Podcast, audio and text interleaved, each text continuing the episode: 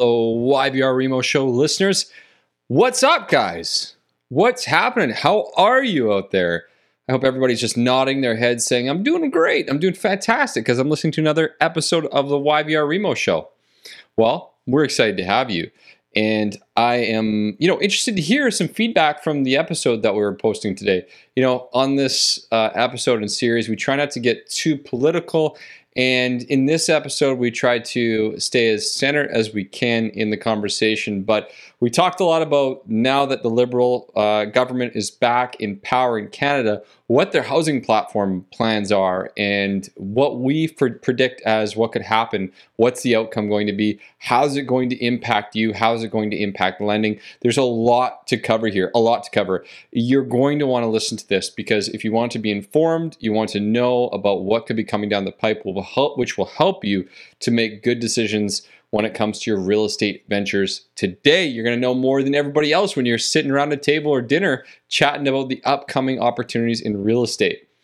Now, as always, we have one price for admission if you join us on the YVR Remo show, and it's not money. Uh, it's actually a review we would love if you're enjoying the series and if you're enjoying the podcast for you to hop on over to iTunes. You can do it right on your phone, your tablet, jump on the computer, go to podcastapple.apple.com, pump in our name, and give us a five star rating.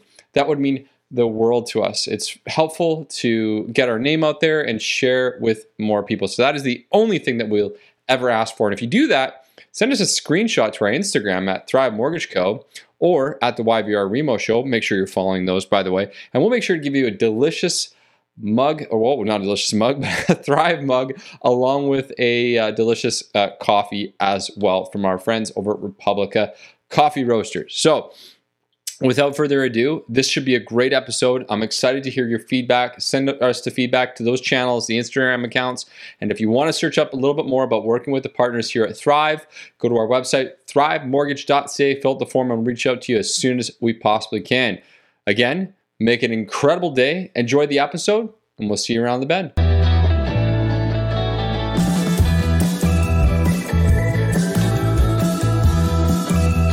What's up, guys? You are listening to the YVR Remo Show, where we talk all things Vancouver real estate and mortgages, take boring topics, and make them interesting. Make sure to stay tuned to listen to everything you need to know how to put cash back in your pocket, create wealth in real estate, and simplify the complicated. All right, we are back again. Um, we're not deflated, we're not defeated, even though uh, some feel that way after the most recent election. And we're not a political podcast we're going to try to keep a lot of our our own opinions, although some might slip out in this episode uh, aside. But it's it's safe to say that you know with a liberal government in in power now, or to a degree uh, having a, a lion's share of the seats, it's something that we need to start discussing their actual housing policy and program. We need to start looking into what it is that they suggested they were going to do and and how they're going to either a fix housing in Canada or make suggestions to improve it. Now, what we did is we pulled out a list of some of the bigger points or points that stood out to us as important and impactful. And we're going to break down basically each of these points today and give a, an understanding as to what they are from our perspective, as well as more importantly, just give you some feedback on what we see happening going forward into um, 2021, 2022, 2023, whenever this next election is at this point right now. Um, yeah, really, I don't even know where to go with this to start off. I mean, guys, where do we even start?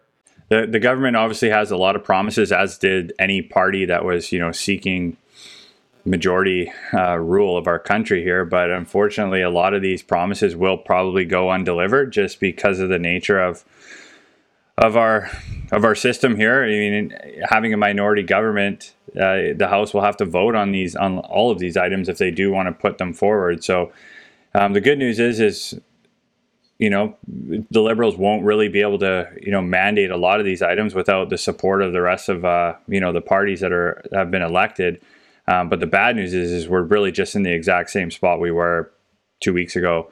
And so we spent a lot of money on an election and went through all of that process for really the exact same result. So it'll be interesting to see if any of these items even get pushed through, but um, definitely worth talking about. Some of them are interesting to say the least, but uh, it's definitely worth talking about these matters and, and educating ourselves around them. Yeah, I mean, I think we might want to call most of these wishes at this point. And the unfortunate part is, you know, we're in this business, we're in this industry, so we can kind of understand and gauge most of what they're trying to achieve or what these promises are. Um, and you know, from the from your first glance, a lot of these look very appealing, right? Like it looks like it would really, really help locals and you know maybe dropping property values or or maybe helping people get into the market but so many of these promises like the stars have to align. You have to get so many people uh, on board to actually put one of these promises through and make it happen. So there's a lot there. We we picked you know maybe 10 items to talk about. Um, the first one and it's pretty topical because the market that we're in right now is you know subject free offers and people going in not knowing what other people are offering. Uh, you know you could have in today's market you could quite literally have one person writing an offer at asking price and you could have another person writing an offer at $200,000 over asking price because they have no clue what that other person has offered. So the Liberals' home buyer bill of rights uh, is supposed to be banning blind bidding, uh, transparency for sale prices, and a legal right to a home inspection again, the first two items on that list, I don't know how that would work. I don't know how it would transpire, how they would regulate that. I do agree with the home inspection, though, for sure.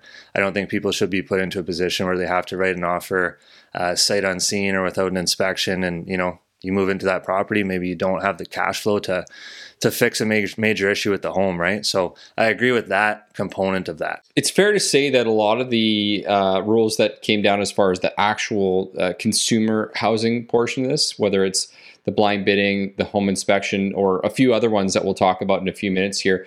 It doesn't seem like there was a lot of research that went into a lot of these topics. It was kind of like, hey, this is something that there's a subset of people complaining about. Let's make a policy around it. That's why it's really difficult to understand how they're going to put these things into play. Uh, as soon as this policy and this housing platform was announced, immediately uh, every real estate board in the country stood up and basically got in arms. And I mean, People can argue about the fact that real estate agents have an interest in it, which of course they do because they make a commission. But let's be honest here the people who are winning typically are the sellers uh, of the homes who are not complaining about the price points that they're selling at. Personally, I don't think that it would be uh, nearly as impactful as what they're suggesting because the reality is, is if you have 10 people bidding on a home, if they know that that other guy's bidding X, they're they're still going to bid a higher amount. Now, maybe it's not going to be $200,000 over, but those are unique circumstances. If you talk to a lot of people when it comes to a lot of these bids, especially the quote unquote blind bids or or blind offers, the reality is is they're usually very comparable. They're not that far from each other in most circumstances, tens of thousands. Uh, rarely are we talking about someone bidding $100,000, $200,000. Those are so unique so I don't know. I feel like this one here personally is not going to even, it, it's not going to do anything in the grand scheme of things as far as the housing market is concerned at all. But I am 100% in agreement regarding the home inspection. Um, that's one of those things that I feel like people should have a, a right to, but not that they can just back out blindly because I don't think that should be just a pull the chute situation. Yeah, I mean, and we're talking about a, this in a in a hot market. Like, if this was a not a hot market, now we know that there are no offers on the property, and that just puts you know a lot of power in the buyer's court. This could be very detrimental to the seller. You're basically forcing people to auction their home. This is basically an auction, like a process, and I, I don't know. I, I couldn't disagree more with this. Yeah, I mean, and Alex, you brought up a good point that a lot of people think that realtors and mortgage brokers just love these markets when it's this busy. I can assure you that nobody enjoys this because, you know, as a realtor, they're writing on 10 properties before their client actually gets one. Like it is super inefficient uh, in these markets because you are doing 10 times the work uh, and maybe getting a deal done, right? Like there's a lot of people that go through this market and they end up writing their seventh offer and not getting the property and they're just like, I'm done. Like I'm not going to do it anymore, right? You think the realtor enjoys that? There's no chance. So these markets are not enjoyable for anybody other than, like Alex said, the seller But I mean, if you're the seller, you got to go somewhere else, right? My biggest question about this is how do they actually even police this? I, I, don't. I couldn't imagine how they would police this, and what would be the cost and the time commitment uh, to put something like this into place and and the impact of it. But hold on a second here. Before we talk about cost, we just spent six hundred whatever million dollars on an election that didn't need to happen. So it's obvious that this government is okay with spending money on things that may not really be impactful to the average uh, consumer. Anyway, we can uh, you guys can tell how we feel about a lot of these things. Um, let's let's actually while we're on that topic, let's let's just get straight into some other residential housing related pieces. One of those things would be the anti flipping tax uh, that they're looking at doing. So if they're looking at changing how offers are done and, and how houses are being held, uh, I, I don't know if uh, a lot of our listeners know this, but the government started tracking down. At least the CRA started tracking down a few years ago. I think it was like 2015, 2016 on people who are quote unquote flipping properties, not once, but they were flipping them multiple times and not claiming the uh, or paying their taxes, so to speak, on uh, the capital gains of that property because it's generally speaking an investment. Um, so there are plenty of different scenarios and cases that have shown up where people have done buy, move in, buy, move in, buy, move in, or flip the, multiple properties over the course of 12 or 24 months where they've been taken to court and had to end up paying the tax and all the bills associated with that. So I'm not really honestly, I'm not really sure what the uh, how they could police this because if I move into a home and I decide to renovate it for myself, yet I find it's not appropriate for my family, is that going to be allowable? What's reasonable? What's not? And how do we report that is going to be a question mark. I don't think this even, again, I don't think this even has any impact on the marketplace, especially not locally speaking. Yeah, if anything, I would just imagine there would be a higher tax in those scenarios, right? For that specific scenario where someone's renovated and they're selling within 12 months. Um, which, I mean, currently we have capital gains. If you don't live in your primary residence for a full year, you pay capital gain on the profit. So I would imagine it would just be a higher level of tax uh, in those situations. Next to impossible to police.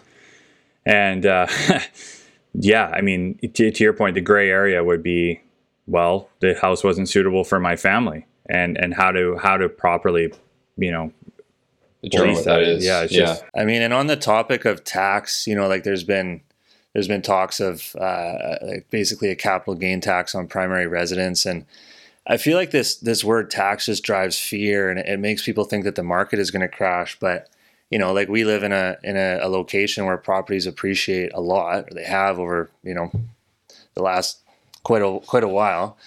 You know, if somebody owns a property and it goes up in value and they sell and they they're hit with a tax, isn't it still worth it that you purchase that property? Like you're still walking away with a profit and you're paying a tax to the government, you're still walking out away with more than you started with.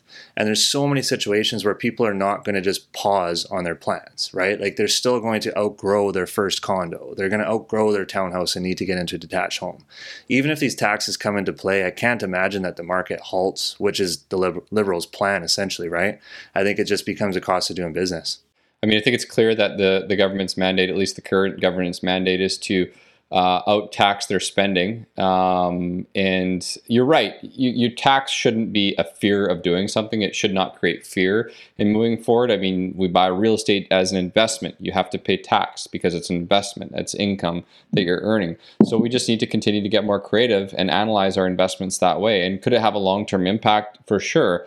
Uh, but again, that's this government's mandate is to focus on the tax. So we just have to find different creative ways to get around that, and just make sure to factor that into uh, how we how we run our business. No different than, and again, if you're buying real estate as an investment, you are running a business. We talk about this all the time. Uh, so whether you're running a business or you're investing in real estate as a business, it's just a factor to consider. And uh, as frustrating as it can be, it's a cost to add up. Well, I mean, like the whole theme of all of this is is to basically slow the market down and create more opportunities with affordability for for people to be able to buy homes. But like, and you talk to anyone in the industry right now, and it's the problem is inventory. There's just not enough inventory. So again, these are all head scratchers in my opinion. As we go through this, the more and more we dive into this, it's just a head scratcher. It's like if we could just solve how to get some more inventory available. And you know, I know there's a there's a point here where we're going to get to about permit processing and just speeding up the process to actually build new homes. Um, yeah, I mean, you got six buyers bidding on a property and over overspending. Well, they probably wouldn't do that if there's six homes that they could adequately buy, uh, we wouldn't have these these issues, right? Yeah, absolutely, absolutely. So we got to find some positive in here somewhere. I feel like there's definitely some some form of positive in here. Why don't we talk? Uh, why don't we talk a little bit about the CMHC piece because there's certainly some opportunities there. Now, I don't really understand the logic behind it, but there, it nonetheless it's it's a consideration. Uh, CMHC is propo- or sorry, they're proposing to reduce uh, CMHC insurance premiums by 25%. Now, for those who don't know, if you're a first-time buyer buying a property uh, in Canada and you are you're, if you're putting down I shouldn't say if you're a first time buyer if you're any buyer buying a property in Canada and you're putting down 5% you have to pay 4% of the loan balance as a premium to CMHC. Now, that's a lot. Think about that on a $500,000 mortgage. That's 20 grand to CMHC. The crazy thing about that is we have no idea where the money for CMHC goes and there's no transparency around it. They just pull money out. So, this, in my opinion, is a good thing. Uh, and I will uh, chalk that one up to a win, although I feel like it's uh, unlikely to actually happen. Yeah, and I mean, while while we're on the topic of CMHC, they they're also suggesting that they increase the maximum purchase price from a million to 1.25 million, basically allowing insured mortgages to cap uh, at a 1.25 million dollar purchase price, which I think is uh, absolutely needed, especially locally here. So that would be a, a benefit for sure. Oh gosh, I mean that's probably not even high enough to be honest. You see the increase in the market, like that's that. I mean, you're not keeping up. But yeah, it's positive to see that they're they're making a change or, or considering a change to increase that. But uh, again, trying not to be negative here, but it's just not even close to being enough, right? Agreed. Agreed. I was having this conversation with uh, someone earlier today. I said, hey, in 2019, 1.25 1.25 million might have made a little bit of sense. In 2021, 1.5 is the starting point, and then it needs to be tied to inflation. And I don't understand why they can't tie it to a medium price point for a single family home or you know some form of a property to the point like uh, you know for example you know start at 1.25 but in, in the vancouver core with the is prices of x home or x type of property uh, um, going up to say 1.5 whereas maybe chilliwack is in the, on the 1.25 or something of that nature. That, that makes sense to me because at the end of the day with the stress test being so darn hard and them not reducing the or increasing the amortization period like if you can qualify for it you can you can qualify for it these politicians are clearly so full of themselves that they don't think it's going to get there. They don't think the inflation is going to keep on this trend. They're so confident in their policies and their changes that they don't want to admit that this inflation is going to continue at these historical rates. They think that these changes are are going to fix things so they don't have to tie to inflation. Like that is their logic here. Like they actually think these changes are going to do something. You know what I mean? So it's just, right. So, so pump millions and millions into the economy, yet the house prices will stay the same. Let's keep rising it down, or exactly. keep keep keep the, the prices down. We're getting fired up here. This is getting good here. Let's keep one, let's one, keep going along this. So one positive area that I, I wouldn't mind touching on is just the first time homebuyers tax credit. We it's this one kind of goes missed a lot. I would say a lot of our first time homebuyers probably didn't make this tax claim and and it, it is positive to see that they are increasing it from five thousand to ten thousand dollars, and uh, maybe we can just dive into that one and toss that one around a little bit because that's obviously a positive to see that get doubled. Well, they're proposing it to be doubled. Well, yeah. So this is a tax credit that you claim after you bought a home. Uh, speak to your accountant if you'd like to find out more. So if you bought a home in the last year, or if you're an agent or you're someone who's talking to your clients, uh, they can claim this $5,000 exemption. So they're proposing that they would double it from 5,000 to 10,000. At $5,000, um, I believe the maximum that you can really get from a tax refund, at least according to uh, what we understand, is $750, which would mean that technically, based on that logic, at a $10,000 tax credit, what would mean is the following year you could get a tax credit of up to $1,500 based on the same logic, which isn't a lot of money, let's be honest here. But in the grand scheme of things, for a lot of people, that's a mortgage payment. So uh, that is nice to receive that back on your following uh, tax return uh, uh the following year, I should say, after you bought your new home. Every dollar helps. It does. Speaking of uh, first time buyers, there is an interesting proposal, and we don't understand the parameters around this proposal, but we're all for more tax free opportunities for uh, first time buyers in the market. So, this one's really interesting for me, and I, I honestly I struggle with it. Um, allow Canadians under 40 years old, that's the part that I struggle with. I don't see why we should have age discrimination, but allow Canadians under 40 years old to save up to $40,000 in what's being called a tax-free first time first home savings account and use the money to purchase a home. So my basic understanding would be you know as opposed to an RRSP where you have to pay it back, they would use probably like a TFSA vehicle or some other type of vehicle that's again tax-free. That doesn't I, I, have no idea what they're trying to do here or what the logic is. I think we need more details. Um, derek any thoughts? Have you seen anything else on this I have not seen anything else other than what you just read, and I think that's probably the extent of it, unfortunately. Um, but you know what? To give them a little bit of credit, at least they're trying. We'll we'll wait and see how this unfolds and if it comes into play. But I'm sure there is some level of benefit there, uh, some some level of tax savings, uh, and if you can use that in conjunction with an RRSP, I mean, you know, now you're looking at up to $75,000 tax free being drawn out uh, towards a home purchase. So um, I think, again, every dollar counts and, and hopefully this actually turns into something beneficial. Yeah. Yeah, I would agree. I, I, the, the one that really stuck out to me was this, uh, it, this um, renovation tax. So they called it uh, a multi generational home renovation tax credit. That one was interesting. So basically, what they're saying is for families who want to add a secondary unit to their home, for an immediate or extended family member to live in, these families will be able to claim a 15% tax credit up to $50,000 in renovation and construction costs. That's that's interesting to me. I mean, I I, per, I have a multi generational home. My parents live in my suite, so I don't know if I can go back and do some back claims on this stuff. But anyways, it, it's it's cool to see. But the one thing that sticks out to me is like, how do you police this specifically like how do we know that you know if i did this and my parents decide to move out in six months and then i put a regular normal tenant in there from the market do i like do i get clawed back or what does this look like? It just again it's another one that's I, I just don't understand how they would police that. It seems very difficult. The flaw that i see in this is yes we have a lot of issues with property values and home ownership and, and first time buyers getting into the market but we also have an issue with the rental market and why does this have to be immediate or extended family? In my opinion, if you are going to put money into your property to create a rental suite for whoever, it could be an immigrant, it could be your neighbor, it could be your mom. Like, how does that, how and why does that change, right? Like, I feel like you should be able to absolutely take advantage of this tax credit if you've put a legal rental suite into your property and you're creating more housing for people. On the topic of the housing piece, I mean, we've seen some, some we'll talk a little bit about that obviously as we continue on here, but I couldn't agree more. I, I think ultimately there's going to be a way to, I, we haven't seen it come to fruition, but if we do, there's definitely going to be some ways to get around this and they have to think bigger picture here. There's no doubt about it, which is at the end of the day, we're putting a family in, in a place in a location and it's benefiting both parties from that perspective. If you're claiming rental income, then you're claiming rental income. And the reality is anybody that would collect the tax credit understands if they were to do it from rental purposes, well, they're going to be under the watchful eye of uh, the CRA. So they're going to have to claim their rental income. Some people just take cash, obviously.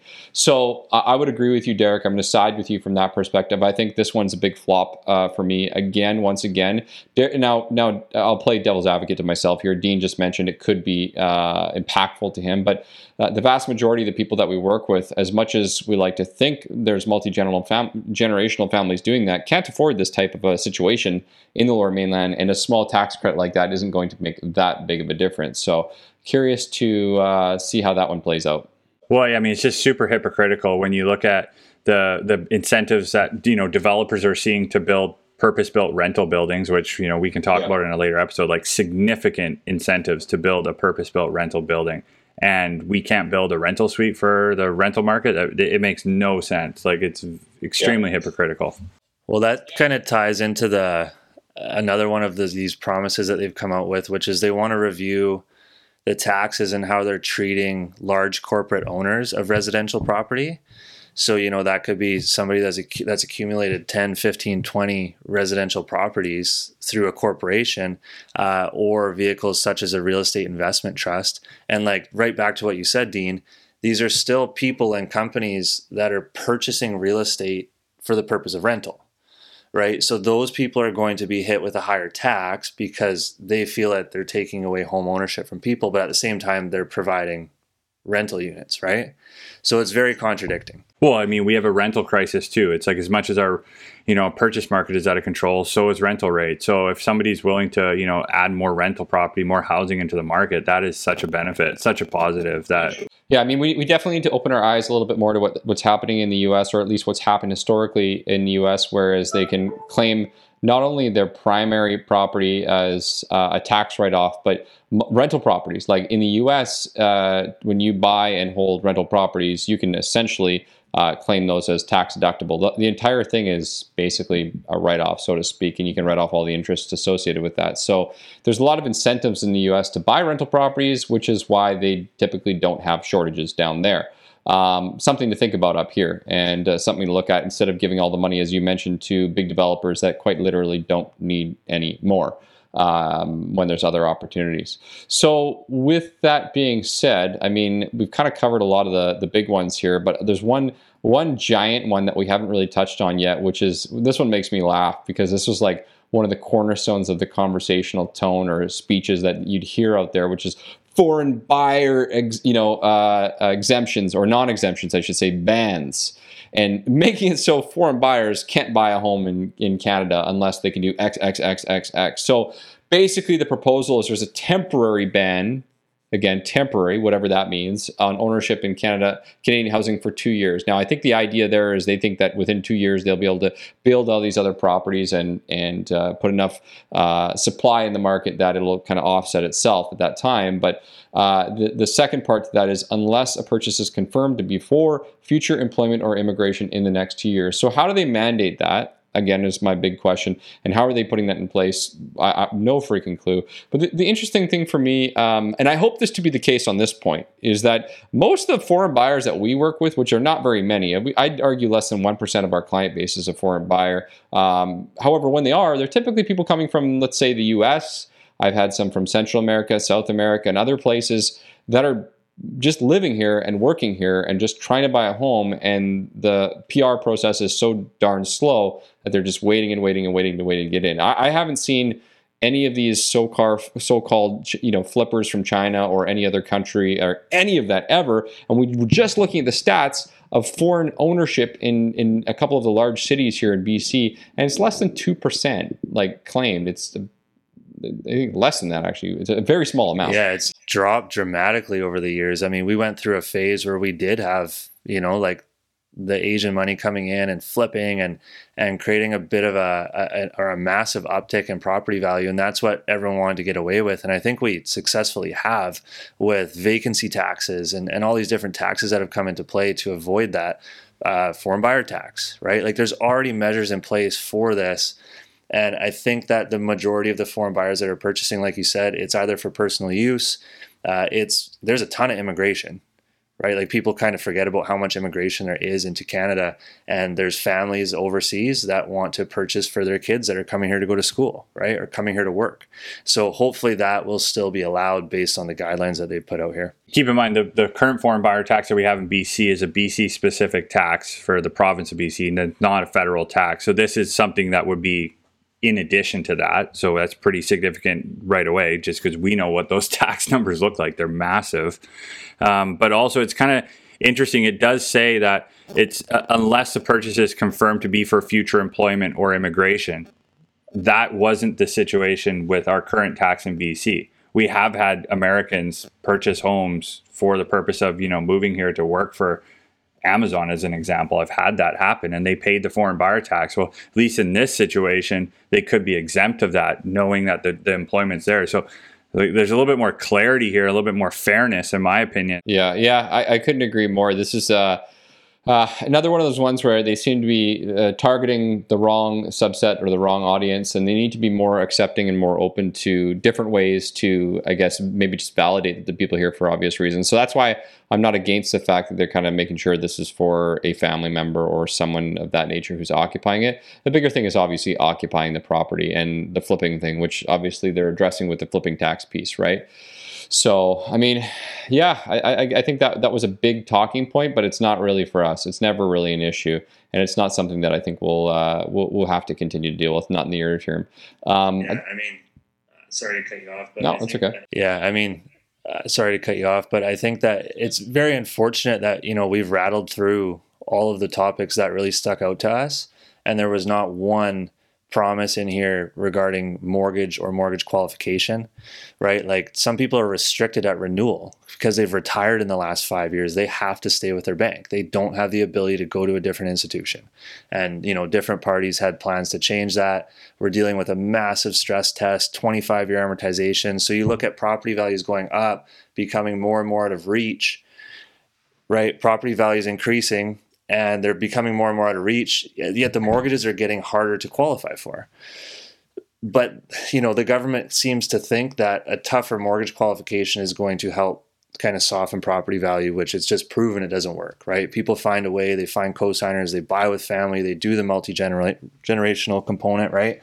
So, yeah, it's unfortunate there's nothing regarding mortgage qualification in these plans. No question about that. I, I think you hit the nail ahead. As the CMHC guidelines and rules need to be changed. The primary issues that we see are, are 100% related, as you mentioned here, to things like people being not able to renew even though they can easily make their payments at that point and have been proven to do so for 20 or 30 years the uh, inability to adjust the amortization period the 30 year amortization is a no-brainer for cmhc to start to consider and uh, you know obviously uh, you know anything over a million dollars which again we've noticed that they're they've mentioned they're going to address this i'm just not confident that they're going to address it in a, re- a decent amount of time and i think the bigger concern here is even though they're planning to inject money into the communities or the municipalities to help build houses there's no clear plan of action to do it. And it really is going to depend on the municipality to how they deal with that money and how they try to get more houses built.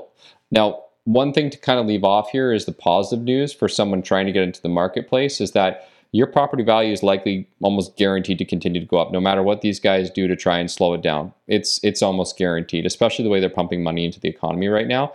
We are seeing more housing starts than than we have in recent history. There's a lot of people uh, trying to build right now. That the market's basically just going to try to catch up to itself because immigration is going to open up again. Um, but your your house value, based on everything we can see, is still safe. So owning a home, still a good idea. Couldn't agree more. Absolutely. All right. So um, if everyone uh, has not already found or uh, figured this out and listening to this podcast here, you probably understand the fact that we're very passionate about these things and extremely passionate about the things that uh, the people that are making decisions about real estate, even though they have no idea what they're talking about or doing and don't consult anybody in the industry. Um, but if you have suggestions or feedback around any of these items or you want to know more, or would like to get involved in in obviously your community, talk to your MP, make sure you have those kinds of conversations with those guys because they're the ones that want to do it. If you just want to rant and complain, feel free send us a message let us know give us some feedback as to what you would do here or what you foresee happening because we'd love to see that kind of feedback um, and, and, definitely very interested in hearing from our audience so send us a dm uh, send us a message on our website uh, you can find us at Thrive Mortgage Co. at the YV at, at the YVR Remo Show, and we will continue to be here for you guys and perform for you on a weekly basis. Again, as always, show presented by Derek Williamson, Dean Lott, and myself, Alex McFadden. Thank you so much for checking us out. Leave a five star review, and we'll see you next time.